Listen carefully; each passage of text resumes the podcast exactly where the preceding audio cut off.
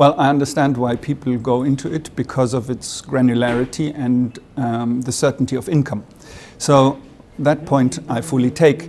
What I think is greatly underestimated is the regulation risk in that sector.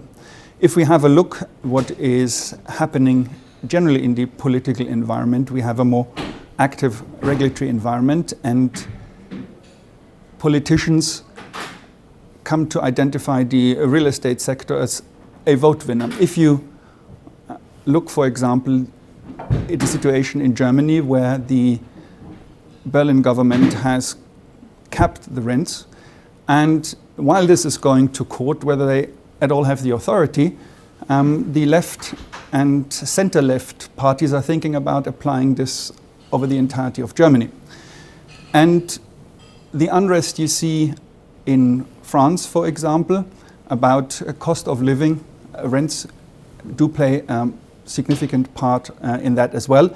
We see other countries like Italy, everywhere else, in the entirety of continental Europe, driven by the very low interest rates, prices of residential real estate have risen significantly. As a result of that, if you want to make a decent yield on it, you have to charge high rents. And that is something that is becoming an issue for the broad masses. Now, politicians don't give, let me rephrase this, do not greatly care about um, investment and business, but they care about votes. And if you have a large level of voters who are feeling under pressure from their rents, this is a big pool, and it's a very easy method to just put a cap on it or to regulate it in any shape or form.